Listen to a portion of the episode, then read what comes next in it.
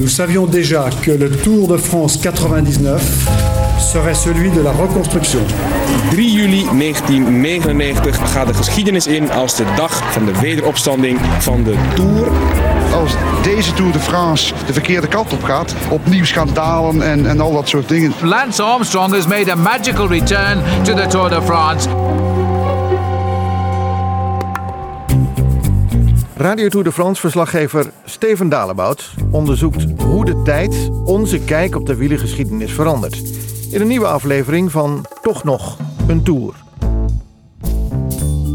Lance Armstrongs toerzegen van 1999 was het begin van een periode van ongekende overheersing. Zeven keer won Armstrong de Tour.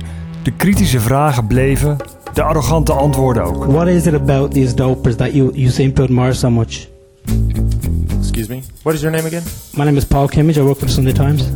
Uiteindelijk kreeg Armstrong een verzekeraar, justitie en het Amerikaanse antidopingagentschap achter zich aan. In 2012 werd Armstrong officieel schuldig bevonden aan doping. Pas toen kwam de waarheid naar boven en nam de wielerbond UCI stelling. UCI will ban Lance Armstrong from cycling and the UCI will strip him of his seven Tour de France titles. Lance Armstrong has no place in cycling. UCI-voorzitter Pat McQuaid zei die dag ook dat Lance Armstrong het verdiende om vergeten te worden. Maar was dat niet een beetje makkelijk? Ik heb nooit echt sympathie voor Armstrong gehad, maar ik krijg wel het gevoel dat hij heeft moeten boeten voor de zonde van een hele generatie. Het mag ook wel eens voorbij zijn, hoor ik David Walsh zeggen als ik met hem bel. Walsh was tijdens de carrière van Armstrong zijn grootste criticasser. I, I do feel that he's entitled to not always um, um, you know, be singled out as the only one because he wasn't the only one. Walsh vindt dat Armstrong het recht heeft om zijn leven nu weer op te pakken. Hij zou niet altijd in de hoek moeten worden gezet alsof hij de enige was die het deed. Want dat was hij niet. There were there were many others who doped, many others who win who won the Tour de France that we know doped.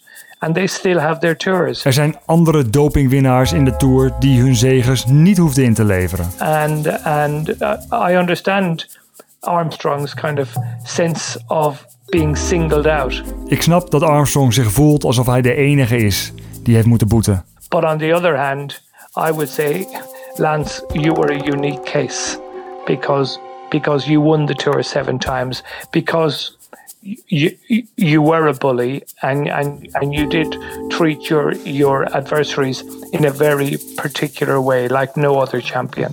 Maar aan de andere kant, je bent een speciaal geval. Je won de Tour zeven keer. Je was een tiran in het peloton en je behandelde je tegenstanders op een manier zoals geen andere kampioen deed. So in a, in a way, Lance can't complain, but many others are very lucky. Lance mag misschien niet klagen, maar vele anderen hebben geluk gehad. Toen ik deze zoektocht begon, was ik vastberaden Lance Armstrong zelf te spreken. Verschillende onbeantwoorde telefoontjes, mailtjes, WhatsAppjes en sms'jes verder heb ik er inmiddels een hard hoofd in gekregen. Maar toch, ik ga het nog één keer proberen. Om half vijf middags tik ik nu nog één keer het telefoonnummer in van Armstrongs manager.